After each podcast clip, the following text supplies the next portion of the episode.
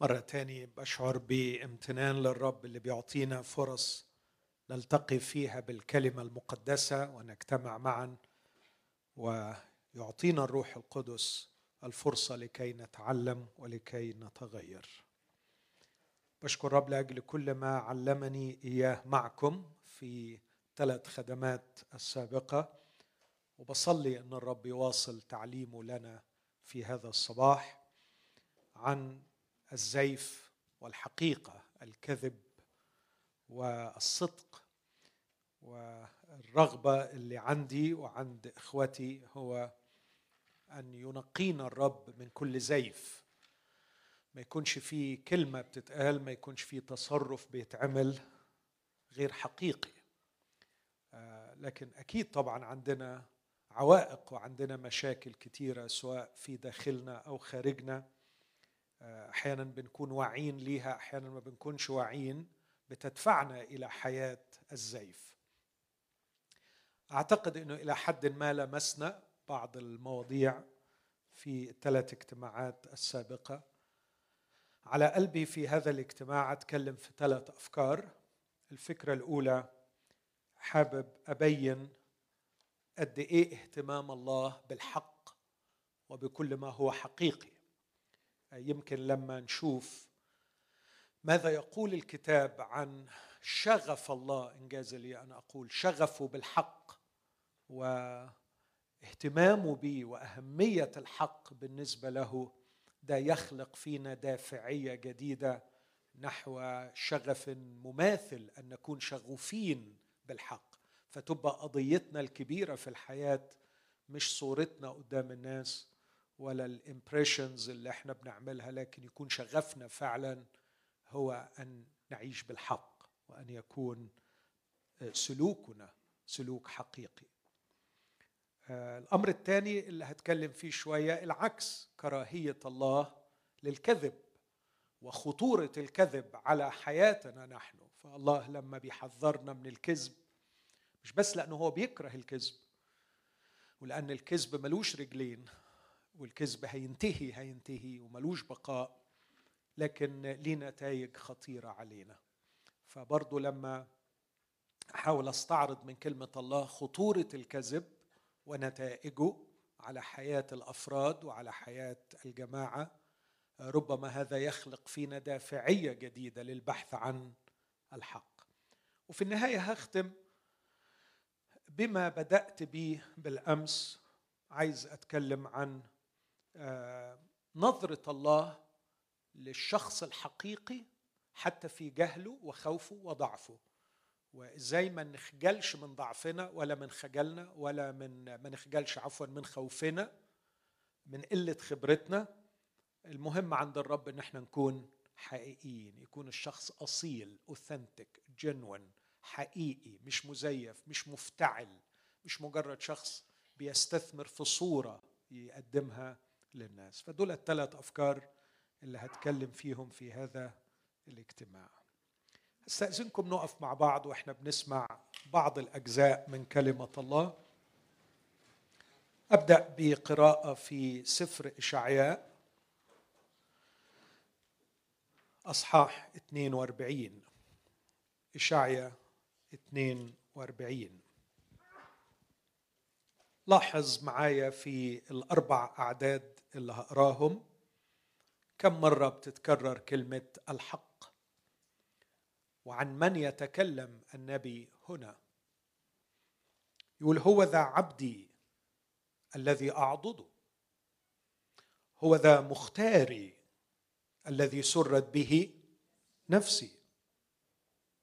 أعضده وسرت به نفسي. وضعت روحي عليه. فيعمل إيه؟ فيخرج الحق للأمم. لا يصيح ولا يرفع ولا يسمع في الشارع صوته قصبة مردودة لا يقصف وفتيلة خامدة لا يطفئ. لكن على الرغم من هذا الكايندنس على الرغم من هذا اللطف الشديد إلى الاماني يخرج الحق.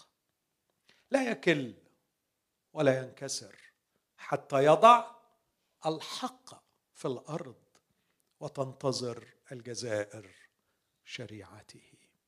أرجو أن نكون لاحظنا يخرج الحق للأمم إلى الأمان يخرج الحق يضع الحق في الأرض.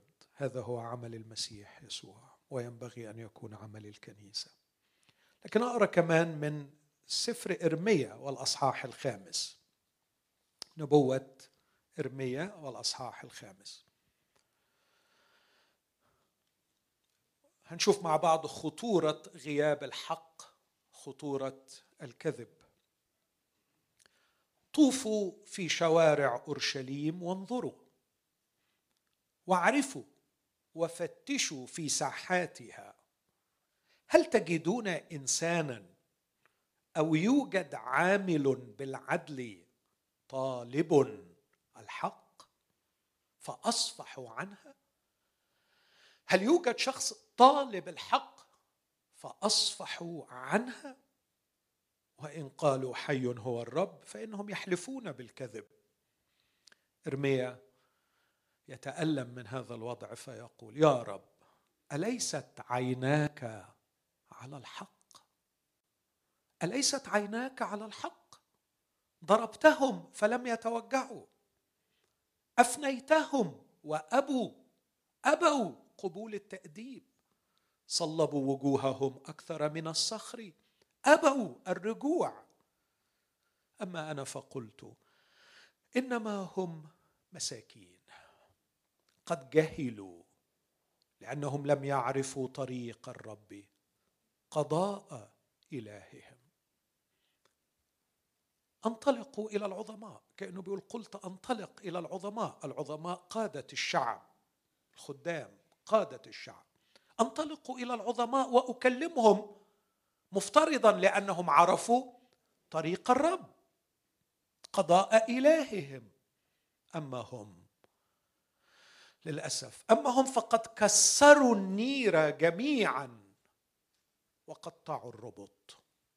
من أجل ذلك يضربهم الأسد من الوعر. ذئب المساء يهلكهم. يكمن النمر حول مدنهم. كل من خرج منها يفترس لأن ذنوبهم كثرت. تعاظمت معاصيهم. وعندما يغيب الحق يا أحبائي يأتي الشر الأخلاقي. لا انفصال بين الاثنين إذا تكلمنا بالكذب هنقع اخلاقيا. عشان كده بعديها يقول كيف أصفح لك يا أورشليم؟ كيف أصفح لك عن هذه؟ بنوك تركوني وحلفوا بما ليست آلهة. ولما أشبعتهم زنوا وفي بيت زانية تزاحموا. شوف الوصف الفظيع ده. صاروا حصنا جمع حصان. معلوفة سائبة. صهلوا كل واحد على امرأة صاحبه. أما أعاقب على هذا يقول الرب؟ أو ما تنتقم نفسي أو ما تنتقم نفسي من أمة كهذه؟ عدد ثلاثين. تقرير الرب صار في الأرض دهش وقشعريرة. ليه؟ الأنبياء يتنبؤون بالكذب والكهنة تحكم على أيديهم يعني بيعملوا اللي هم عايزينه. لكن المصيبة اللي بعديها وشعبي هكذا أحب. الأنبياء يتنبؤون بالكذب وشعبي هكذا أحب. والسؤال وماذا تعملون؟ في آخرتها. هذه هي كلمة الرب. تفضلوا.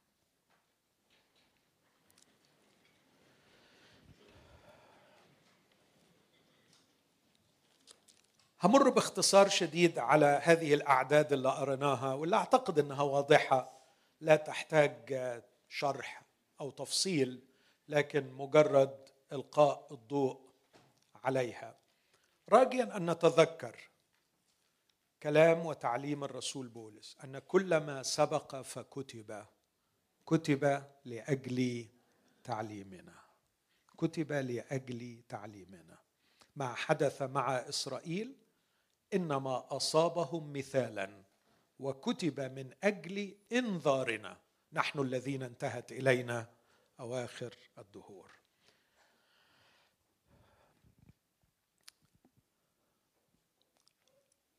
إرسالية المسيح يسوع. إرسالية المسيح يسوع إلى العالم. طبقا لاشعيا 42 أن يضع الحق في الأرض. أن يشهد للحق. أن يخرج الحق إلى الأمان. أن يخرج الحق للأمم. العالم الذي نعيش فيه مبني على كذبة كبيرة جدا. كذبة ضخمة للغاية. وكل بضعة عقود يكتشف العالم في الاقتصاد في السياسة حتى في العلم أحيانا يكتشف كم الأكاذيب كم الوهم الذي كان يعيش فيه البشر. وكل يوم يطرح العقل البشري مزيدا من الأكاذيب يخدع ويضلل بها الناس. وتكتشف في الآخر إنه الناس بتخسر حياتها بتخسر عائلتها بتخسر صحتها النفسية والجسدية نتيجة أكاذيب. أكاذيب. ومصانع الكذب لا تتوقف. ليل نهار. لأن رئيس هذا العالم وإله هذا الدهر هو الكذاب وأبو وأبو كل كذاب أو أدق أبو كل كذبة موجودة. فكل كذبة خرجت من عقل فيلسوف من عقل ممثل من عقل كاتب سيناريو فيلم معين من عقل شاعر كتب أغنية يرددها الناس أو من عقل رجل دين. وراءها إبليس. إبليس كذاب ويحكم قبضته على العالم من خلال الأكاذيب. لو مش مصدقني فكر بس في مجال واحد الدعاية والإعلان ال marketing. أنت كل يوم بتتعرض لإنفاق مخيف. بلايين الدولارات بتنفق كل ساعة لإقناعك بأنه الشامبو ده هيغير حياتك. وأنه ال diet ده ما حصلش قبله اطلاقا. وأنه لو لبست اللبس ده هتكوني أجمل امرأة في الوجود. كذب كذب كذب. لكن الأخطر هو الأكاذيب الدينية.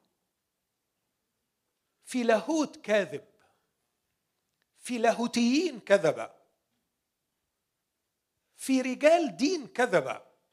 وأخطر أنواع الكذب هو الكذب الذي يأتي متشحا بثوب الدين لأن له سلطة على الضمير. وليس على العقل فقط. حصن الأمان الذي يحمينا من الأكاذيب هو العقل. لكن أمام الأكاذيب الدينية عندما تعمل عقلك لترفض الأكذوبة يعمل ضميرك ليستذنبك فتوقف عقلك. فتخر ضحية وصريع وفريسة للكذبة الدينية. يحتاج الأمر إلى جرأة يحتاج الأمر إلى نعمة من الله.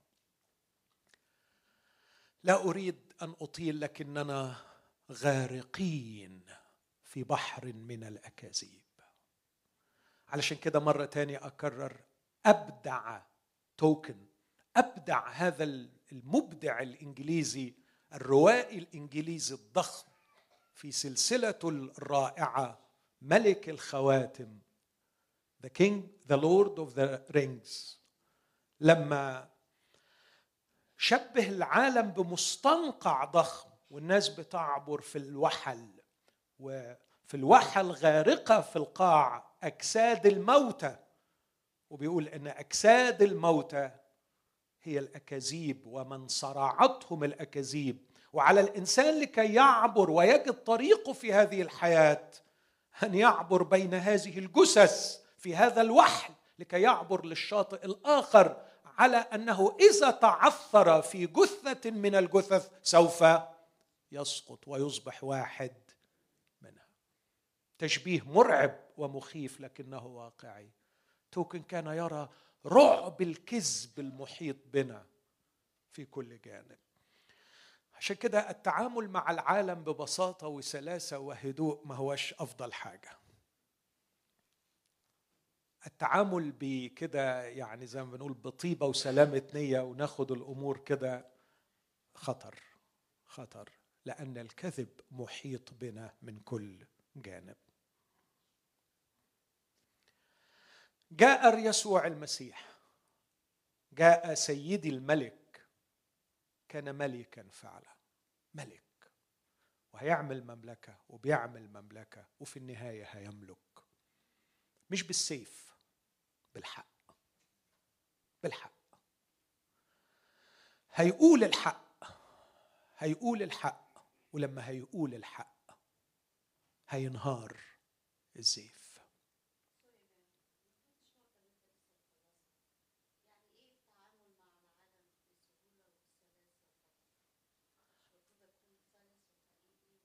حاضر. حاضر. خليني أوضحها في الأسئلة بالليل لما وقف يتحاكم وأنا أعتقد إن هذه المحاكمة نقطة فاصلة في تاريخ البشرية وأرجو أن نتوقف عندها سئل هذا السؤال أأنت ملك؟ أنت ملك؟ قال له يسوع أنت تقول إني ملك بس اسمع لهذا ولدت أنا لأشهد للحق كل من يسمع كل من هو من الحق يسمع لي. ممالك العالم سوف تنقلب. في دانيال اثنين التمثال الضخم يصور التاريخ السياسي للعالم في النهاية حجر صغير قطع بغير يدين. ضرب التمثال وسحقه وذراه ولم يعد له وجود لكن الحجر الصغير كبر وصار جبلا عظيما. هذا هو المسيح. الحجر الذي رفضه البناؤون هو قد صار رأس الزاوية. كيف يؤسس مملكته؟ بأن يشهد للحق بأن يعمل الحق. عشان كده أعتقد إن الوصف بتاع اشعيا 42 رائع. الآب يتكلم عن يسوع المسيح فيقول هو ذا عبدي الذي أعضده. هذا هو الشخص الذي أعمل معه. هذا هو مختاري الذي سرت به نفسي. هذا هو الشخص الذي أضع روحي عليه. علشان إيه في الآخر؟ يخرج الحق للأمم. هو بيحب الأمم. الله بيحب الأمم وعشان يعبر لهم عن حبه يخرج لهم الحق. لا يصيح لا يرفع لا يسمع في الشارع صوته ما بيعملش ضجة كبيرة ما بيعملش هيصة كبيرة. قصبة مردودة لا يقصف فتيلة خامدة لا يطفئ. بيتعامل بمنتهى اللطف لكنه إلى الأمان يخرج الحق. لا يكل ولا ينكسر حتى يضع الحق في الأرض وتنتظر الجزائر شريعته. هذه هي رسالة يسوع المسيح في العالم. يقول الحق يعمل الحق ينادي بالحق يضع الحق في الأرض. مشي يسوع المسيح. لكن العالم ما خسرش المفروض لأنه يسوع المسيح عندما كان يودع التلاميذ قال لهم خير لكم إني أنطلق. لأنه لو لم أنطلق لا يأتيكم المعزي اسمه إيه المعزي لو تفتكروا؟ سماه روح الحق. روح الحق الذي لا يستطيع العالم أن يراه ولا يقبله. أما أنتم فتعرفونه لأنه ماكث معكم ويكون فيكم. وجاء الروح القدس إلى العالم ليمثل المسيح هنا. نيابة عن المسيح. الروح القدس موجود وشكرا للرب لم يفارق العالم إلى اليوم. موجود في العالم يبكت العالم على خطية وعلى بر وعلى دينونة. روح الحق موجود في العالم لكن روح الحق كيف؟ ومن أي من أي وسيط يعمل؟ من خلال من يعمل؟ كنيسة الله. بولس يقول له عنه التي هي عمود الحق وقاعدته. يقول له في تيموساوس الأولى 3 14 إن كنت تركتك لكي تعرف كيف يجب أن تتصرف في بيت الله كنيسة الله الحي اللي هي عمود الحق وقاعدته. دي شغلة الكنيسة إنها تعلن الحق. لكن أخشى من كلامي ده عن شخص يسوع عن الروح القدس عن الكنيسة. يسوع هو الحق الروح القدس هو روح الحق والكنيسة هي عمود الحق. ما تنسوش ثلاث كلمات دول. المسيح قال عن نفسه أنا هو الطريق والحق. فالمسيح هو الحق. والروح القدس روح الحق والكنيسة هي عمود الحق. أخشى أنه يفهم هذا الكلام على أنه نشاط لغوي نشاط كلامي. فالمسيح كان يشهد للحق من خلال كلامه والروح القدس يشهد من خلال الوعظ والتعليم والكنيسة من خلال إنها تقول.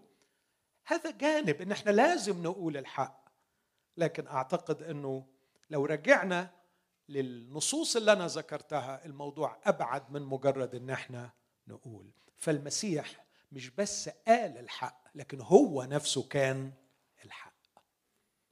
أنا هو الطريق والحق. في ابتسامته حق وفي غضبه حق. في توبيخه حق وفي تشجيعه حق. لما دخل يبيت عند رجل خاطئ كان حق. ولما جثى على ركبتيه في البستان يبكي ويكتئب كان حق. يسوع بعشته بمشاعره بكلامه بغضبه بحزنه بابتساماته بفرحه باحتضانه للأطفال بقبوله للمرأة الخاطئة في كل تصرف كان حق. ده هنجيله يمكن بعد شوية إن الله يعلن حقه من خلال شخصيات وليس من خلال propositions. أنا لو حبيت أبلغ رسالة حق كل اللي أقدر أعمله إني أصيغها في جملة proposition وأجتهد إن الجملة بتاعتي تكون دقيقة ومضبوطة علشان تقدر تعبر عن الفكرة فيبقى اللي يقرأ الجملة يقول الجملة دي حق ترو بس الله علشان يوصل الحق كله الجمل ما تكفهوش. لابد من شخص. وكان الشخص بالنسبة له هو شخص يسوع المسيح هو الحق. وهو يريد من الكنيسة الآن أن تكون عمود الحق. باللي الناس بيشوفوه فينا نخلق مجتمعا جديدا وسط مجتمع الزيف. نخلق واقع حقيقي وسط الوهم بأن نعيش الحق أن نمارس الحق. أحبائي هذا الفكر كان مسيطر على الكنيسة الأولى لكنه يبدو أنه غاب عنا. أصبح التركيز النهارده على الاكتيفيتيز على الأنشطة أكثر من العيشة بالحق. أصبح التركيز عندنا على أن نقول أكثر مما نفعل ونعيش.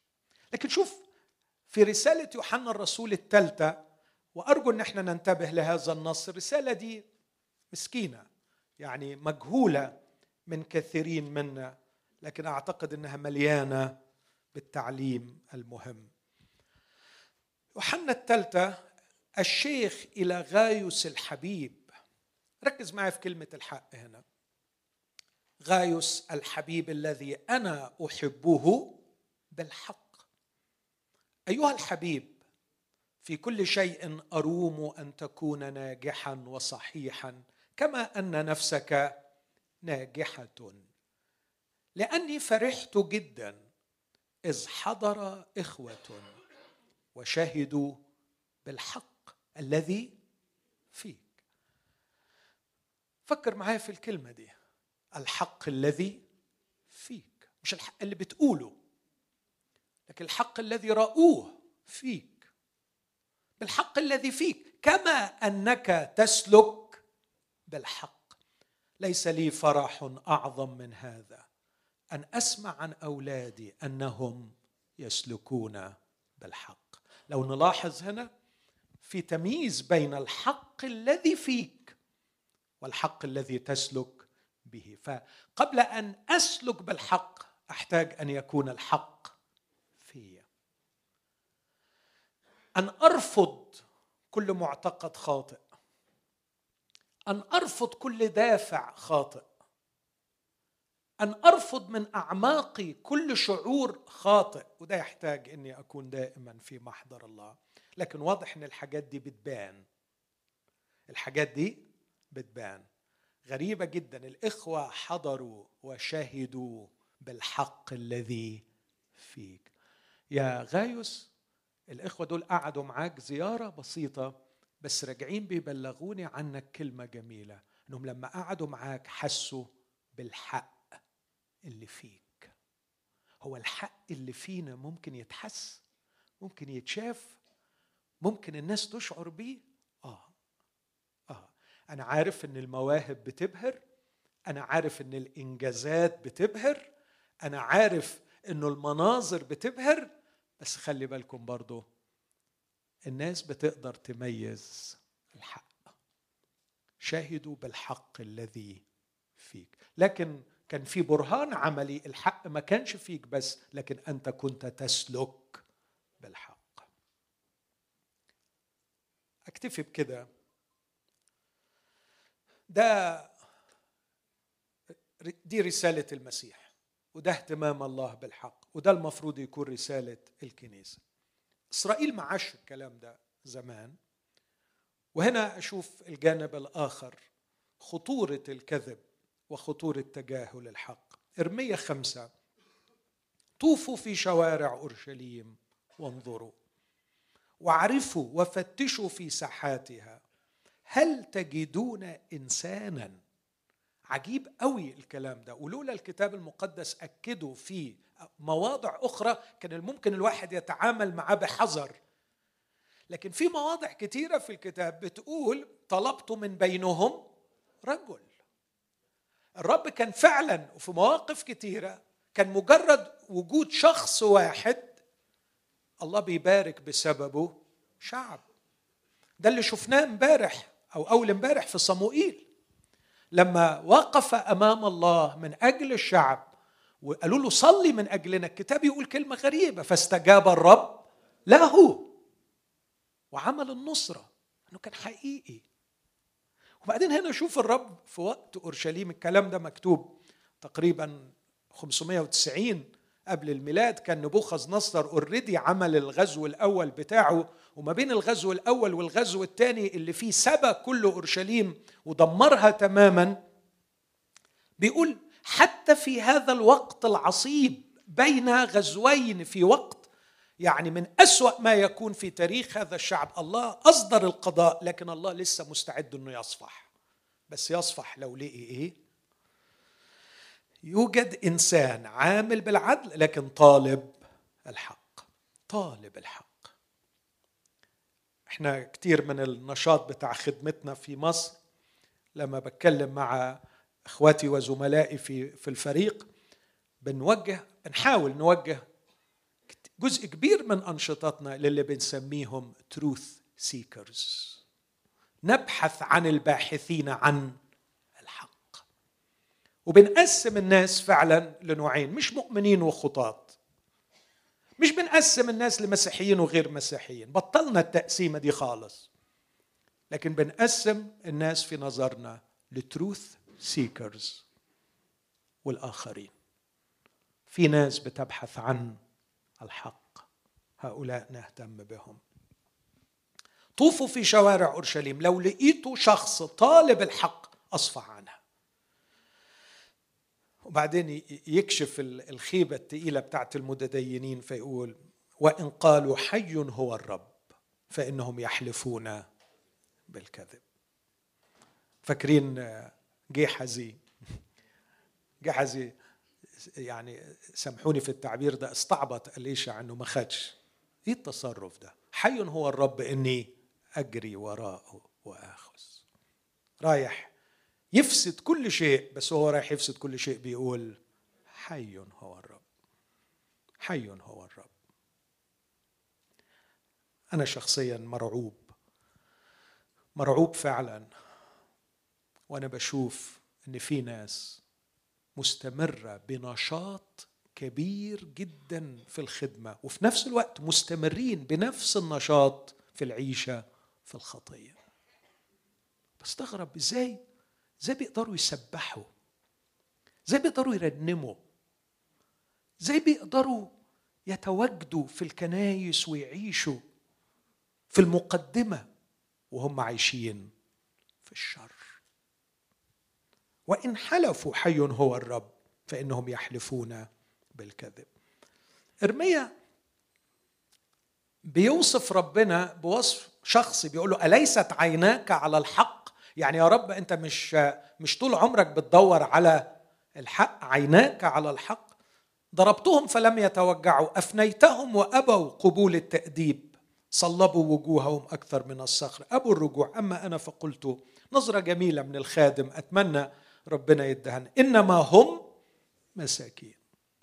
قد جهلوا لأنهم لم يعرفوا طريق الرب قضاء إلههم. مساكين مش يعني بلتمس لهم عذر. لكن مساكين يخوفي عليهم من القضاء اللي جاي عليهم. يخوفي عليهم من القضاء اللي جاي عليهم. لو حكمنا على أنفسنا لما حكم علينا. لكن إذ قد حكم علينا نؤدب من الرب لكي لا ندان مع العالم. بيقول أنا رحت للقادة لقيت الحال أصعب وأنيل. لكن يختم بيقول صار في الأرض دهش وقشعريرة. الأنبياء يتنبؤون بالكذب والكهنة تحكم على أيديهم. تعبير أدبي تحكم على أيديهم يعني بيعملوا اللي هم عايزينه. إيديهم مطلوقة يعني. لكن الكارثة الكبيرة وشعبي هكذا أحب. ياما مرات كان يصعب علينا من ربنا. أنت ليه يا رب سايب الكذب؟ أنت ليه يا رب سايب الكذب؟ يا رب الناس دول بيضلوا الناس. ال ال الناس دي بتقول تعاليم مدمرة يا رب. ليه سايبهم يا رب؟ ليه سايبهم؟ وكان بيبقى عتابنا على الرب كأنه يعني الرب هو المسؤول عن هذا الأمر. لكن أعتقد الكلمة دي بتجاوب شعبي هكذا احب ولو أنا أصفت رؤوس الناس دي وريحتهم مع إن ربنا ما بيعملش كده لأنه بيدي الإنسان حرية إرادة ويحاسبه بعدين. الناس هتخلق أنبياء أخرى تتنبأ بالكذب لأن شعبي هكذا أحب. زي ما قلت في أول يوم كل من يحب ويصنع كذبا. اللي بيخلق صناع كذب وجود زباين حابين الكذب وحابين إن هم يشتروه. كفاية كده. أتمنى نكون اشتقنا للحق ونكون كرهنا الكذب. أمين؟ أنا عارف إن في سؤال دلوقتي جوانا. طيب ساعدنا بشوية وسائل عملية علشان نبقى حق حاضر. هعمل ده ابتداء من الاجتماع الجاي. بس في الأول حابب كمان أكمل حديثي بتاع امبارح اللي هيشجعنا. على إن إحنا نبحث عن الحقيقي. إحنا مشكلتنا ما بندورش على الحقيقي لأنه مش براق في عينين الناس في البداية. الناس بتحب الحاجات الضخمة ويمكن دي بداية الخطوات العملية. دي بداية الخطوات العملية. أقدر أشوفها كده. الناس عايزة الحاجات المبهرة. الناس تحب الخادم اللي ليه كاريزما. الخادم المبهر. فأنا علشان أكون ناجح لازم أكون برضو مبهر. الشخص الموهوب فلازم يكون عندي مواهب فحتى لو ما عنديش أحاول أدعي. الشخص اللي عنده معرفة فأحاول أدعي. بس يمكن لو اكتشفنا مع بعض في هذا الاجتماع إنه على العكس ربنا بيقدر الصغير والضعيف والخواف واللي ما عندوش خبرة وكل مؤهلاته إنه هو إنه هو حقيقي. يمكن لو اقتنعنا بكده كل واحد فينا هيقبل نفسه وما يحتاجش ما يشعرش باحتياجه إنه يعمل إيه؟ يكذب إنه يدعي إنه يبريتند حاجة ما هياش موجودة فيه. فده اللي هعمله في الوقت اللي جاي. أوريكم إنه على فكرة علشان تبقى شخص عظيم مؤثر وفعال أنت مش محتاج إنك تبقى حاجة ما حصلتش. بالعكس اطلاقا. الله مش مستني إنك تكون ما حصلتش علشان يحط إيده عليك ويستخدمك استخدام عظيم. أعدي على بعض الأمثلة بسرعة. أبدأ بسفر القضاة أصحاح ستة. في سفر القضاة أصحاح ستة قصة شخص يعني بمقاييس الأيام بتاعته نكرة ملهوش أي لازمة يعني قيادية ما ينفعش يبقى قائد. جدعون. ما هواش من من سبط معروف ما هواش من علل كهنوتية ما هو ما عندوش أي امتيازات. ده حتى من سبط منسى واللي يفتكر مننا إنه منسى ده البكر بتاع يوسف لكن يعقوب لما جه يبارك راح مبارك أفرايم. فيعني حتى من الأصغر جدا. وهو قال ها عشيرتي هي الذله في منسى وأنا الأصغر في بيت أبي. هذا الرجل جاء في أيام المديانيين. كان الشعب في مذلة عظيمة كان الشعب في عبودية للمديانيين.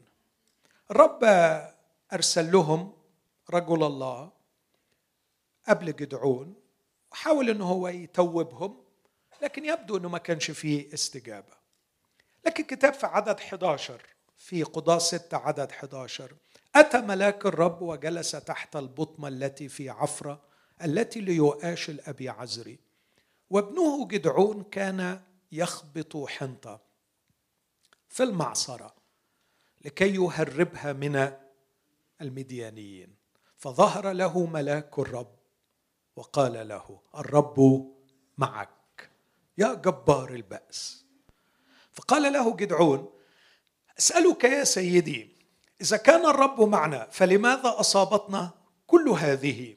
وأين كل عجائبه التي أخبرنا بها أباؤنا قائلين؟ ألم يصعدنا الرب من مصر والآن قد رفضنا الرب وجعلنا في كف مديان. فالتفت إليه الرب وقال اذهب بقوتك هذه وخلص إسرائيل من كف مديان. أما أرسلتك؟ فقال له أسألك يا سيدي بماذا أخلص إسرائيل؟ ها عشيرتي هي الذلة في منسى وأنا الأصغر في بيت أبي. فقال له الرب إني أكون معك وستضرب المديانيين كرجل واحد. إيه رأيكم في الحكاية دي؟ من وجهة نظري يعني بضعة سطور قليلة لا يمكن لقلم أديب أن يكتبها لا يمكن لفكر بشري أن ينتجها لأنه ده يتناقض ويتعارض مع المفاهيم البشرية. فالقائد الذي يستخدمه الرب هو هيرو يتمتع بمواهب جبارة لكن نحن أمام شخص بسيط للغاية. بصوا التحليل السريع للأعداد اللي فاتت دي. هو قاعد بيخبط حنطة في المعصرة.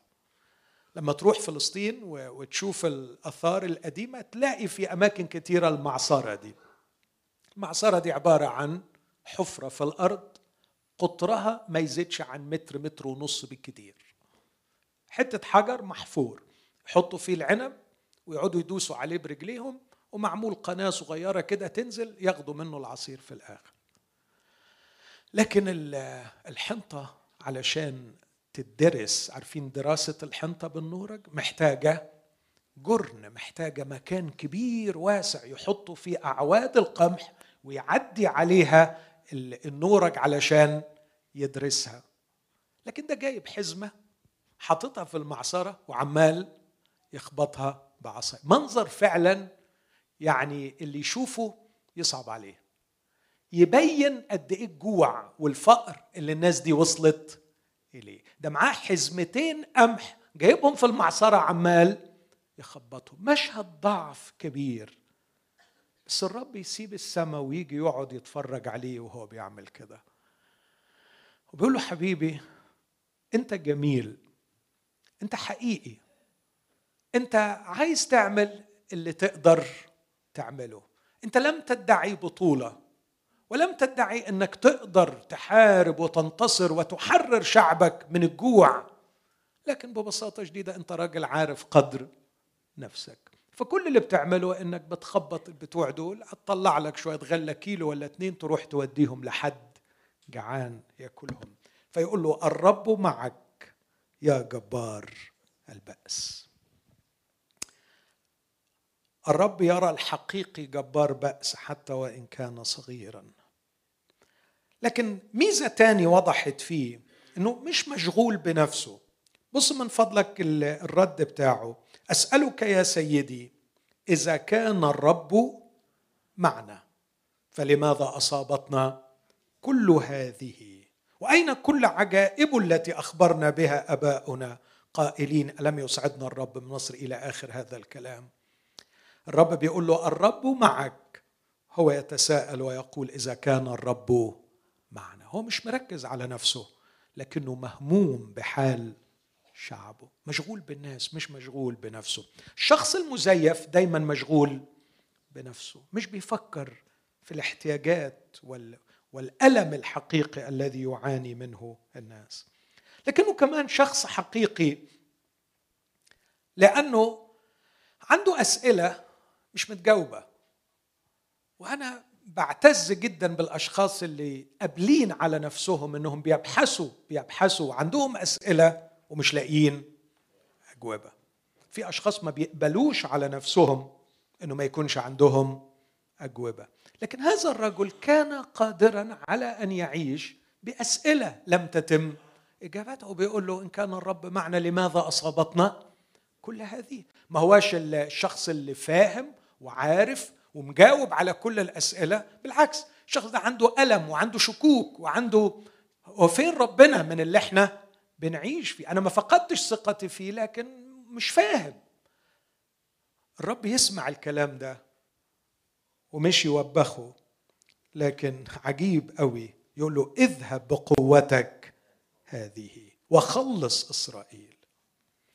أنا أتعجب من ردود الرب.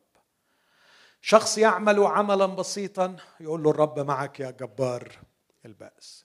شخص يطرح شكوكه ومخاوفه يقول له اذهب بقوتك. هذه. ده على العكس تماما من المفاهيم السائدة عندنا. أن الشخص الذي يستخدمه الله ويعمل به عمل عظيم هو الشخص الذي يعمل أعمال كبيرة والشخص الذي يجيد الإجابة عن كل الأسئلة. لكن الرب يصدمنا هنا بانه الشخص البسيط الحقيقي ده بيعمل عمل صغير يقول له يا جبار البأس. بيطرح شكوك ومخاوف. يقول له اذهب بقوتك هذه. هؤلاء الذين يعملون الأعمال الصغيرة بإخلاص وبصدق يفسحون المجال ليد الرب العظيمة لكي تعمل معهم. أما الذين يتوهمون في أنفسهم القدرة على أن يعملوا أعمالا كبيرة يحرمون أنفسهم من أعظم نعمة أن يتكلوا على الرب وأن يعمل الرب معهم. يتكلون على ذواتهم. بولس يقول ليكون فضل القوة لله لا منا. وعندما يرى نفسه صغيرا واقعيا جدا يقول له اذهب بقوتك هذه خلص إسرائيل. أنا؟ أنا أخلص إسرائيل؟ أنا مش من بتوع القادة الكبار اللي يعرفوا يخلصوا. ها عشيرتي هي الذلة. أنا الأصغر في بيت أبي. الرب يرد عليه ويقول له أنت المطلوب إني أكون معك. وستضرب المديانيين كرجل واحد. هذه المؤهلات لا تقبل اليوم في الكنيسة ولا تحترم اليوم من القادة لكننا نبحث عن الأشخاص الموهوبين أشخاص الذين يعرفوا أن يعملوا اعمالا كبيرة. لكن الرب يبحث عن شخص حقيقي. لكن لسه كمان تكمل القصة تبين إنه مش بس كان شخص ضعيف شخص صغير لكن كان خواف وكان جاهل وكان عنده أخطاء ضخمة. في الأعداد اللي بعديها عدد 17 يقولوا إن كنت قد وجدت نعمة في عينيك فاصنع لي علامة أنك أنت تكلمني. لا تبرح منها هنا حتى آتي إليك. وأخرج تقدمتي وأضعها أمامك. يتصرف بمنتهى التلقائية والبساطة لأنه صادق فقال إني أبقى حتى ترجع. فدخل جدعون وعمل جدي معزة وإيفة دقيق فطيرا. أما اللحم فوضعه في سل وأما المرق فوضعه في قدر وخرج بها إليه تحت البطمة وقدمها. اللي عمله جدعون ده عمل غريب وعجيب وتأليفة من دماغه. هو بسيط جدا. هو راجل مش مش متدرب في الأمور الكنسية والأمور الدينية. فراح عمل شوربة. وفاكر إنه التقدمة اللي ممكن يقدمها لربنا برضه إنه ممكن ربنا ياخد شوربة. وفي كل العهد القديم لو كان قرأ سفر اللويين بتدقيق ما يلاقيش اطلاقا حكاية الشوربة دي. فهو جاهل بالتفاصيل الدقيقة. ما هوش خبير في الأمور الدينية والروحية. فعلا شخص بس حقيقي بسيط وبيتصرف بصدق. كيف ينظر الرب إلى هذا الشخص البسيط الذي يتصرف بصدق حتى وإن أخطأ في الأشياء الأساسية؟ يقول له إني أبقى حتى ترجع.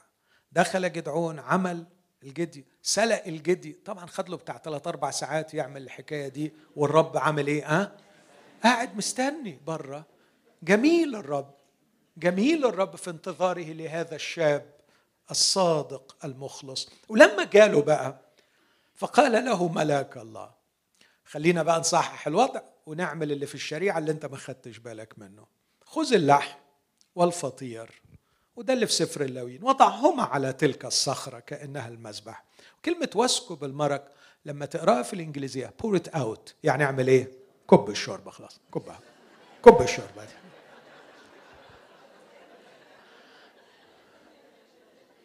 ما أجمل هذا الإله؟ ما أجمله؟ ما قالوش إيه العك اللي أنت عامله؟ أنت يا ابني ما قريتش سفر اللاويين أنت عايزني استخدمك وأخلص بيك وأنت خايب حتى مش مذاكر سفر اللوين ومش عارف الشريعة تتعمل إزاي؟ طب ما كان عنده بتوع الشريعة. مهما مليانة إسرائيل اللي فاهمين الشريعة. بس كذابين كذابين بتوع غش بتوع مظاهر. عاملين ضجة كبيرة من بره بس مخوخين من جوه. مفيش حق. ربنا بيبحث عن شخص بسيط. بس حقيقي. صادق. وربنا هيباركه. وهيستعمله. والأخطاء بتاعته نعرف نصلحها. كب الشوربة. ملهاش لازمة دي يا حبيبي. ملهاش لازمة. كب الشوربة فالرب راح مد ملاك الرب طرف العكاز الذي بيده ومس اللحم والفطير فصعدت نار من الصخرة وأكلت اللحم والفطير وذهب ملاك الرب عن عينيه. فرأى جدعون أنه ملاك الرب فقال جدعون آه يا سيدي الرب لأني قد رأيت ملاك الرب وجها لوجه. فقال له الرب السلام لك لا تخف. لا تموت. لكن الرب جه في عدد 25 قال له عايزين نبدأ الشغل بقى هبدأ أستخدمك وهخليك جبار بأس. وابدأ بحاجة بسيطة. قبل ما تحارب الحرب الكبيرة أخليك تعمل حاجة صغير خذ ثور البقر الذي لأبيك وثورا ثانيا ابن سبع سنين اهدم مذبح البعل الذي لأبيك. ده عمل شوية ثوري. روح اهدم مذبح البعل. قبل ما تروح تواجه حرب بأكملها. لا في البيت. اعمل حاجة صغيرة في البيت. آه بس دي هتعمل لي مشاكل. معلش ما انت هبدأ استخدمك. فاهدم في مذبح للبعل في بيت أبيك. اهدم مذبح البعل الذي لأبيك. واقطع السارية التي عنده وابني مذبحا للرب إلهك على رأس هذا الحصن بترتيب. بس بص الكتاب جميل إزاي في عدد 27 فأخذ جدعون عشرة رجال من عبيده وعمل كما كلمه الرب. وإذ كان يخاف من بيت أبيه وأهل المدينة أن يعمل ذلك نهارا عمله ليلا خواف. خايف. لكن الرب لم يوقف العمل لأن جدعون خايف. أدي الخلطة بتاعت الراجل ده. راجل بسيط. راجل ضعيف. راجل يشعر بصغر النفس. هو عشيرته هي الذلة. راجل مش فاهم في الشريعة راجل حتى بالليل مش عارف بيعمل العمل الإلهي بالليل لأنه خايف. لكن الرب يستخدمه. لكن كمان في عدد 33 اجتمع جميع المديانيين والعمالقة وبني المشرق معا وعبروا ونزلوا في وادي يزرعيل ولبس روح الرب جدعون. التعبير ده جميل قوي. لبس روح الرب جدعون. لاحظوا هنا أحبائي مش روح الرب حل عليه لكن روح الرب لا. آه روح الرب لبس جدعون. يعني مين الرداء؟ جدعون. جدعون هو الرداء. لما أقول ولبس الرجل ملابسه أنا اللي لبست الملابس مش الملابس اللي لبستني. لبس روح الرب جدعون يعني روح الرب لبس جدعون بمعنى إنه كان في داخل جدعون. يعني كان جدعون يتحرك لكن روح الرب هو الذي يتحرك داخله. أعتقد دي الطبقة الرابعة اللي اتكلمت عنها امبارح. قلت إنه في أعمق أعمقنا يوجد الإنسان الجديد المخلوق بحسب الله في البر. هذا هو الكيان الذي يحل فيه المسيح بالروح القدس. يسكن فيه المسيح. يصلي أن تتايدوا بالقوة بروحه في الإنسان. الباطن ليحل المسيح بالإيمان في قلوبكم. وفي الحالة دي المسيح يبقى لابسني من بره روح الله يبقى لابسني من بره هذا ما يريده الرب. وما يقدرش يعمل كده إلا مع أشخاص حقيقيين لأنه لا يمكن يسكن في زيف لا يمكن أن يسكن في شخصية مزيفة. لكن جدعون لسه ضعيف وخواف. عدد 36 قال جدعون لله إن كنت تخلص بيد إسرائيل كما تكلمت فها إني واضع جزة صفو يحط علامة ومعظمنا أرى العلامة دي. والعلامة اللي حطها الرب تممها علشان يطمنه. لكن يجي في عدد 39 فقال جدعون لله لا يحمى غضبك علي فأتكلم هذه المرة فقط. أمتحن هذه المرة فقط بالجرة بالجزة. فليكن جفاف عدد 40 ففعل الله كذلك. واخدين بالكم التردد والخوف الكتير. ومع هذا؟ كل العلامات دي صنعها الرب ولم يزل جدعون في خوف شديد. عدد أربعة من أصحاح سبعة وقال الرب لجدعون عفوا عدد تسعة من أصحاح سبعة وكان في تلك الليلة أن الرب قال له قم انزل إلى المحلة لأني قد دفعتها إلى يدك وإن كنت خائفا من النزول فانزل أنت وفور غلامك إلى المحلة وتستمع ما يتكلم وتسمع ما يتكلمون به وبعد تتشدد يداك وتنزل إلى المحلة.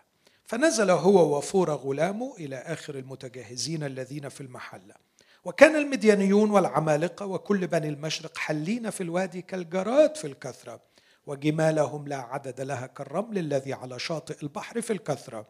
وجاء جدعون فإذا رجل يخبر صاحبه بحلم ويقول هو ذا قد حلمت حلما وإذا رغيف خبز شعير يتدحرج. في محلة المديانيين وجاء إلى الخيمة وضربها فسقطت وقلبها إلى فوق فسقطت الخيمة. فأجاب صاحبه وقال ليس ذلك إلا سيف جدعون بن يؤاش رجل إسرائيل. قد دفع الله إلى يده المديانيين وكل الجيش. وكان لما سمع جدعون خبر الحلم وتفسيره أنه سجد ورجع إلى محلة إسرائيل. وقال قوموا لأن الرب قد دفع إلى يدي. مش يدي. دفع إلى يدكم جيش المديانيين. ما رأيكم في هذه الشخصية؟ شخصية مترددة. يأتيها تأكيد وراء تأكيد وراء تأكيد لكنها لم تزل خائفة. دي الرسالة اللي عايز أوصلها أحبائي واللي أتمنى إنها تساعدنا. على إن إحنا نكون حقيقيين. ما تخضعش لضغط المجتمع الكنسي عليك. ما تخضعش لهذا الضغط. بإنك تكون بتصلي الصلوة اللي تنزل الدموع من العينين وترنم الترنيمة اللي تهز القلوب وتوعظ الوعظة اللي كل الناس تطلع تتكلم بيه عارفين النظام ده؟ وده اللي أوجد مجتمع من الزيف. ده اللي أوجد تسبيل العينين في الترنيم والابتسامات الزائفة أحيانا واللي أوجد صلوات ملحنة. عارفين الصلوات الملحنة والمنغمة؟ وده اللي أوجد وعظات مفتعلة.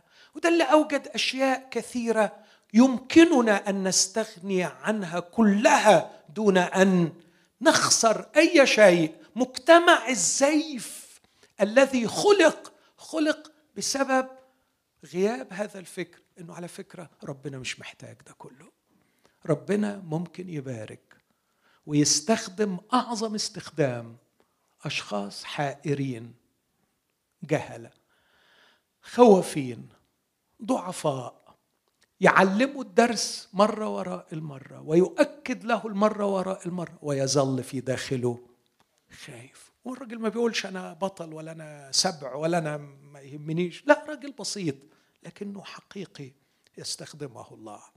لكن أختم بوقفة صغيرة جدا عند الحلم. شوف طريقة ربنا في التشجيع. أسميه حكمة الله وهو يشجعنا تشجيع متوازن. قال له أنا حاسس بيك إنك لسه خايف. خد غلامك وانزل للمحلة وأنا هشجعك هناك. فلما نزل المكان رهيب مليان خيام بس ربنا قاد إنه يقف عند خيمة معينة. ويقف عند الخيمة دي يكون فيها واحد حلم حلم. وعلى فكرة معظم الأحلام اللي بنحلمها بالليل ما بنتذكرهاش. لكن ربنا قصد إن الراجل ده يحلم الحلم بتاعه في فترة اسمها الرام بيريود دي فترة صغيرة قوي كده أثناء النوم. لو الواحد حلم فيها يصبح الصبح يتذكر الحلم بتاعه. فربنا قصد وقصد إنه يحكي الحلم لصاحبه لما جدعون وصل. لكن كمان ربنا يفتح على التاني ويعمل له تفسير للحلم.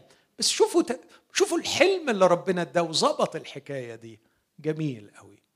رغيف خبز شعير يتدحرج وكأنه ربنا يقول له جدعون أنت في آخرك على بعضك كلك عبارة عن إيه؟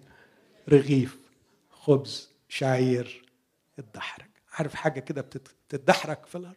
تخيل بس الرغيف اللي بيتدحرج قلب الخيمة. رغيف صغير يتدحرج حقيقي صادق بيشتغل بقلبه مش بيدور على إبهار. ربنا هيباركه وهيقلب بيه محلة المديانيين تأكيد آخر من قصة معروفة مش هقف عندها إلا دقائق معدودة. صموئيل الأول أصحاح 17 في حكاية داوود وجوليات القصة اللي كلنا عرفناها منذ الطفولة. لكن فيها جزئية بعتقد إنها نافعة لنا جدا. في صح 17 عدد 37 17 37 قال داود الرب الذي أنقذني من يد الأسد ومن يد الدب هو ينقذني من يد هذا الفلسطيني. فقال شاول لداود اذهب وليكن الرب معك.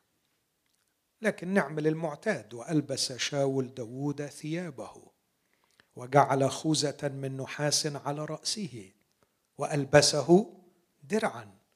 فتقلد داود بسيفه فوق ثيابه وعزم أن يمشي لأنه لم يكن قد جرب ابتدى منظر فعلا فاني شوية بس ما حدش حاول يصور المنظر ده في الأفلام. يعني الأفلام اللي صورت واللوحات اللي صورت صورت بس داوود وهو بيطوح المقلاع. لكن أنا أعتقد شفت حاجة تشبه كده. في أول يوم في مركز التدريب. كان يوم ما يعلم به إلا ربنا في الجيش. رحنا كل واحد فينا نقف طابور نستلم المخلة. في كم واحد دخل الجيش هنا وعارفين موضوع المخلة ده. فاستلمنا المخلة. بعد ما بتستلم المخلة أنت بتعدي على عساكر علشان تاخد الحاجات بتاعتك. فتاخد البنطلون من واحد تاخد الجاكيت من واحد تاخد الكاب من واحد تاخد الجزمة من واحد. وطبعا أنت ونصيبك. يعني حدش بيسألك مقاسك كام اللي هيديهولك تاخده وتمشي. بعدين بعد ما بناخد نلبس. وبعد ما نلبس نبدأ نبدل مع بعض. دي كانت عايزة تتصور اللقطة دي أياميها. لأنه بعد ما لبسنا كان أكتر منظر فاني الواحد عاشه في حياته. تلاقي القصير اللي لابس حاجة طويلة جدا والرفيع اللي لابس حاجة واسعة جدا والتخين اللي مشحط ومش قادر يقفل وكل واحد يروح للتاني علشان يبدل معاه الطويل يروح للقصير والرفيع يروح للتخين. فكان المنظر العساكر منظرنا وإحنا ماشيين كان منظر فعلا يضحك. أنا أتخيل داود ماشي في هذا المنظر الفاني. فاني. هو ده اللي ربنا هيستخدمه؟ هو ده اللي هيوقع الجبار؟ ده حتى مش عارف يمشي. ده مش عارف يشيل السيف. ده مش قادر. ده ملهوش. آه بس هو ده اللي ربنا هيستخدمه لأنه حقيقي لأنه صادق لأن ربنا قال وجدت قلبه بحسب قلبي. كان الله ينظر إلى صدق هذا الشخص وبعدين يقول فقال داود لشاول لا أقدر أن أمشي بهذه لأني لم أجربها. ونزعها داود عنه. وأخذ عصاه بيده. دي اللي مولف عليها. دي الحاجة اللي بيعرف يمسكها. وانتخب له خمسة حجارة ملس من الوادي. وجعلها في كنف الرعاة الذي له. ومقلاع بيده. وتقدم نحو الفلسطيني. فحتى الفلسطيني لما شافه عدد 42 لما نظر الفلسطيني وراء داود استحقره. لأنه كان غلاما وأشقر جميل المنظر. فقال الفلسطيني لداود ألعلي أنا كلب حتى أنك تأتي إلي بعصي؟ ولعن الفلسطيني داود بآلهته. وقال الفلسطيني لداود تعالى إلي فأعطي لحمك لطيور السماء ووحوش البرية. جليات كان يعني شعر بالإهانة الكبيرة أنه مش جاي له بسيف وجاي له بالعصاية والمقلاع. لكن كان رد داود رائع. أنت تأتي إلي بسيف وبرمح وبترس. وأنا آتي إليك باسم رب الجنود إله صفوف إسرائيل الذين عيرتهم. هذا اليوم يحبسك الرب في يدي فأقتلك وأقطع رأسك. وباقي القصة إحنا عارفينها لكن اللقطة اللي حبيت أخذها لقطة داود وهو ينزع كل ما هو غير أصيل فيه كل ما هو غير حقيقي كل ما هو ليس منه. ويمسك عصاه ومقلاعه بالعصاية والمقلاع هو داود وربنا بيقول له أنا عايز أستخدم داود زي ما هو. أنا مش عايزك تألف ومش عايزك تتزيف مش عايزك تلبس توب ما هواش توبك أنت بما أنت عليه من خبرات قليلة من مواهب قليلة من شخصية أحيانا تكون ضعيفة بخوفك وجهلك وضعفك يا جدعون. كما أنت يا داود بخبرتك البسيطة. لكنك أضع يدي عليك ليكون فضل القوة. لله لا منا مرة تانية أكد وأقول أنه المجتمع الكنسي ولا سيما بعد الميديا فرض علينا أجواء معينة تجعلنا نبحث عن الإبهار. تجعلنا نستصغر أنفسنا إن كنا لا نبهر بينما الرب يبحث عن الشيء الحقيقي فينا لكي يباركه لكي يستعمله. أتمنى أن كل واحد من الموجودين الحاضرين يكون شايف الحقيقي اللي جواه ويكون مصدق أن الرب هيحط إيده على الحقيقي ده ويقول لك أنا ممكن أستخدمه. كتير من اللي قاعدين يمكن يقول أنا ما أقدرش أطلع على منبر اوعظ أنا ما أقدرش أرنم أنا ما أعرفش أعمل وما أعرفش أعمل. صح لكن الله لا يبحث عن مواهب يبحث عن شخص يبحث عن شخص كاركتر حقيقية الله يقدر يبارك بيها ويعمل بيها عمل عظيم. وأختم ببولس الرسول. بولس الرسول الله أعطاه امتيازات كثيرة جدا. لكن هو قال كلمة حلوة في رسالة غلطيا والأصحاح الأول. في غلطيا واحد بيحكي اختباره. يقول هذه الكلمات. في عدد 15 غلطيا واحد 15 ولكن لما سر الله الذي أفرزني من بطن أمي ودعاني بنعمته أن يعلن ابنه في لأبشر به بين الأمم. كلمة جبارة. ليعلن ابنه في. ذكرت بالأمس وأكرر. الشخص الحقيقي الله يعلن ذاته له ويعلن ذاته فيه ومن خلاله. الله يبحث عن شخصية يعلن من خلالها. يعلن من خلال قراراته واختياراته وأفعاله وابتساماته ودموعه وتصرفاته وليس فقط من خلال خدمته وكلامه. لماذا كان بولس خادما مميزا؟ مش لأنه كان فقط بيكرز ويعلم ويعلن عن المسيح لكن كان المسيح يستعلن من خلاله. وهذا هو كان افتخاره ورؤيته لقصد الله أن الله يعلن ابنه فيه. إخوتي أتمنى أن هذه القراءة السريعة لبعض الأجزاء الكتابية تشيل من عننا عبء كبير إن إحنا لازم نكون حاجة ضخمة علشان ربنا يستخدمنا. أمين؟ لما بيكون عندنا المعتقد ده لازم نكون حاجة ضخمة علشان ربنا يستعملنا.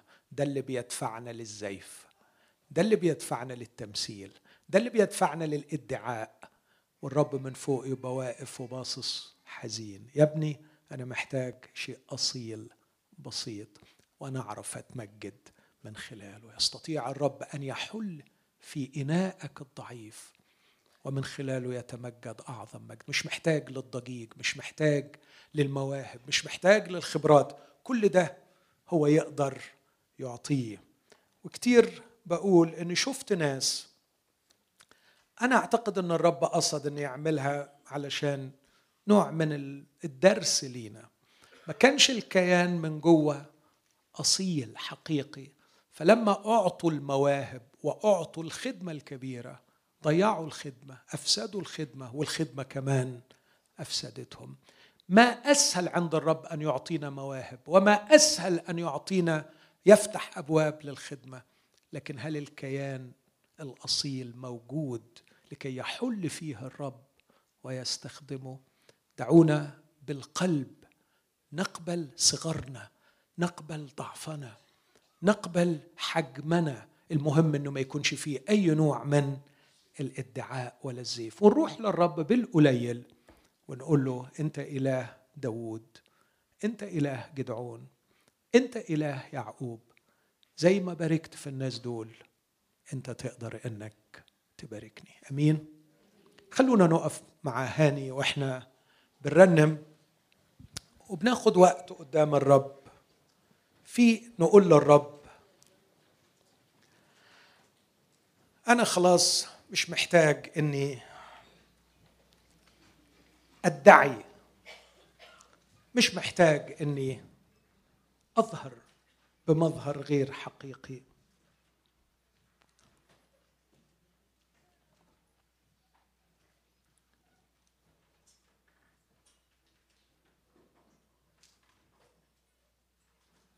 وأثق كل الثقة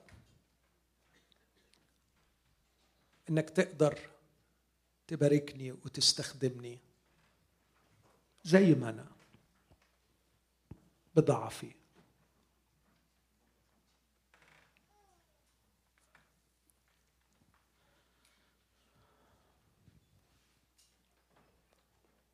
خد الدقيقتين دول قبل ما هاني يرنم معانا.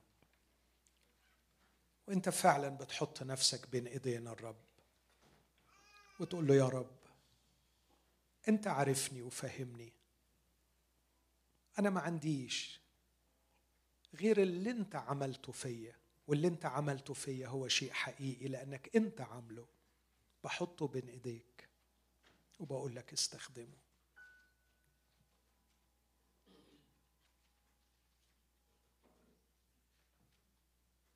عيلتك محتاجة لك والكنيسة محتاجة لك والعالم من حوالينا محتاج لك. محتاج إن الرب يستخدمك. ما تشوفش نفسك صغير عن الاستخدام.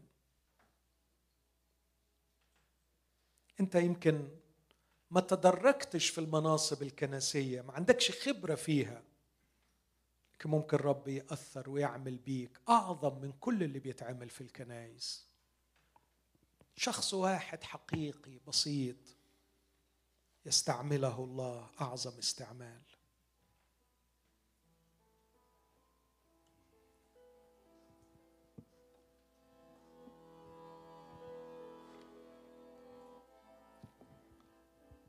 نتعلم نتكلم في ثلاث سنين. وبقيت العمر بنتعلم نسكت نتعلم إمتى الكلمة والمين. ويا بخته اللي بيعرف انصت علمني تاني ورتبني من جوه قلبي وأفكاري والخارج من فمي عبر عن عمل النعمة في مشواري. الكلمة الكلمة الكلمة كبيرة للمكسور. الكلمة الكلمة الكلمة تقيد في الليل النور الكلمة الكلمة الكلمة كبيرة للمكسور الكلمة الكلمة الكلمة تقيد في الليل النور. صفي لي روحي وقدرني أصفي اللي يقولوا الناس واختار منه اللي يمثلني ولغتي تبقى بميزان حساس. صفي لي روحي وقدرني أصفي اللي يقولوا الناس واختار منه اللي يمثلني.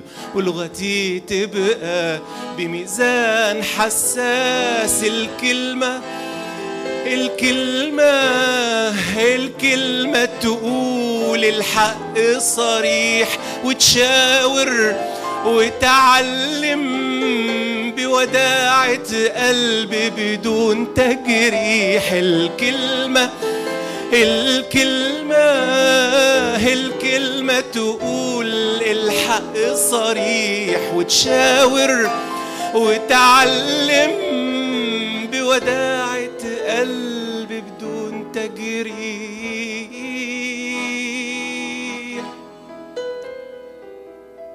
علمني الصمت اللي يعبر عن كل كلام ممكن يتقال وهدوء القلب اللي يصبر عالميلة وفساد الأحوال؟ علمني الصمت اللي يعبر عن كل كلام ممكن يتقال. وهدوء وهدوء القلب اللي يصبر عالميلة وفساد الأحوال.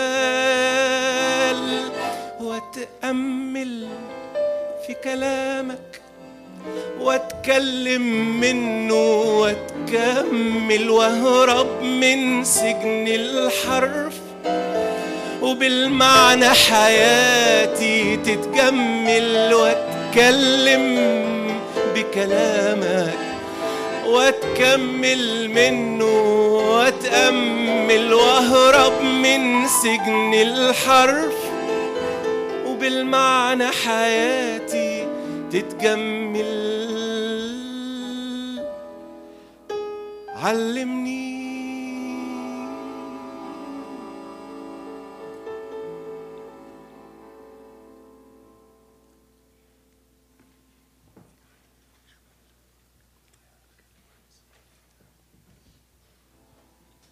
أنا أعتقد أن كل واحد فينا عنده أشواق للبركة. واللي كتب الترنيمة دي حط فيها أكثر من عدد.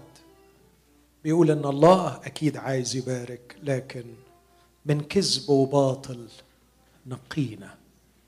أكيد مش هيقدر يباركنا طول ما في كذب وباطل. لكن البركة بتدور على قناة نظيفة حقيقية. مش لازم يكون ضخم مش لازم يكون بمواهب وخبرات. وأرجو أن إحنا نميز ما بين الضعف وما بين الخطية. الضعف شيء الرب يرثي لنا فيه لكن الزيف والكذب هو الخطية. جهلي خوفي شكي حرتي ترددي حاشا للرب إنه يدني عليها لكن يعطف علي ويدعمني. أشواق للبركة جوانا. أمر بالبركة في أيامنا. ارجع بمراحمك وحينا. إشراقة وجهك نستنى وتعالج أراضينا. وأمر بالبركة في أيامنا. ارجع بمراحمك وحينا. إشراقة وجهك نستنى ونتوب وتعالج أراضينا أشواق للبركة جوانا شبعنا رضا وتفيض فينا. ده البركة وتملانا أنهارها تفيض من حوالينا وبروحك تثمر في حياتنا.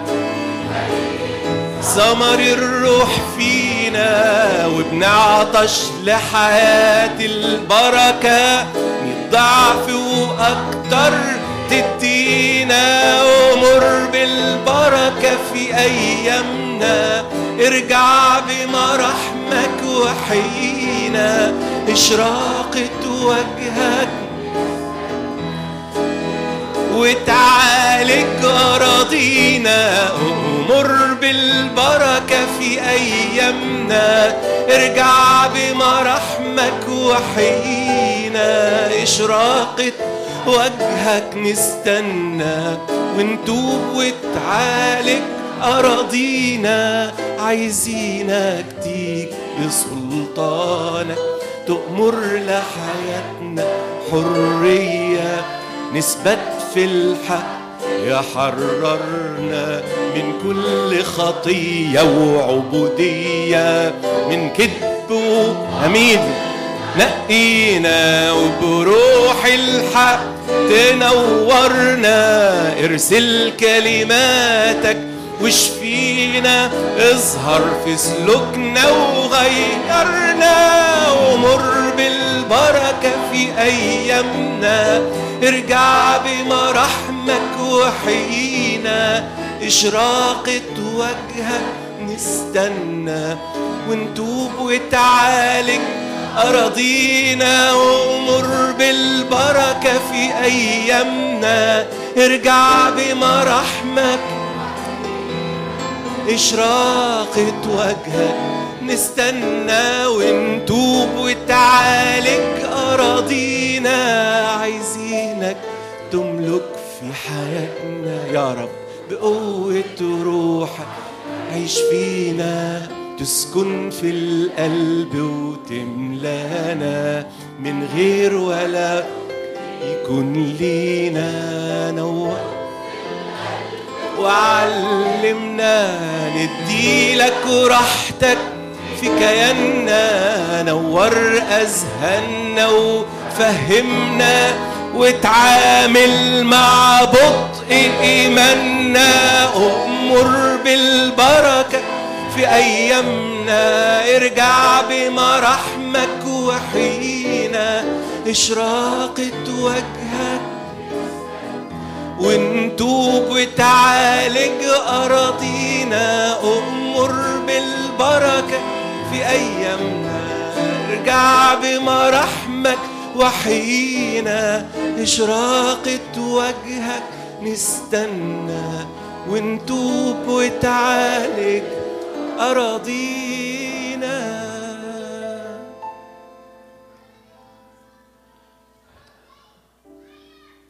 يا رب أتضرع إليك إنك تقنع عبدك وتقنع كل أخت وكل أخ من اخوتي الآن أنك تريد أن تباركنا أن قلبك الصالح مملوء بالأشواق للبركة. إن كان يا رب بداخلنا شوق للبركة فشوقك أنت أكبر وأعظم. لأنك إله صالح نبع الصلاح تحب أن تبارك. علمنا واقنعنا في هذا النهار أنك تبارك عمل يديك. لا تبارك الزيف ولا الكذب لكن تبارك ما صنعته يداك. علمنا كيف نأتي بثقة شديدة إليك بكياننا الضعيف البسيط. واثقين أنك تحل فيه واثقين أنك ترغب في أن تعلن ابنك من خلالنا. ودعنا يا رب نتمسك بحقنا وتكون صلاتنا دائما. لن أطلقك إن لم تباركني. دعنا نرفض كل جدوبة. دعنا نرفض أن نكون بلا تأثير. دعنا نتمسك بحقنا أن نغير وأن نبارك الآخرين وأن نكون قنوات تجري بركتك من خلالنا لكل من حولنا. نكون بركة لعائلاتنا بركة لزملائنا بركة في أعمالنا. املأنا بهذا الإيمان وهذا الرجاء. في اسم المسيح. آمين.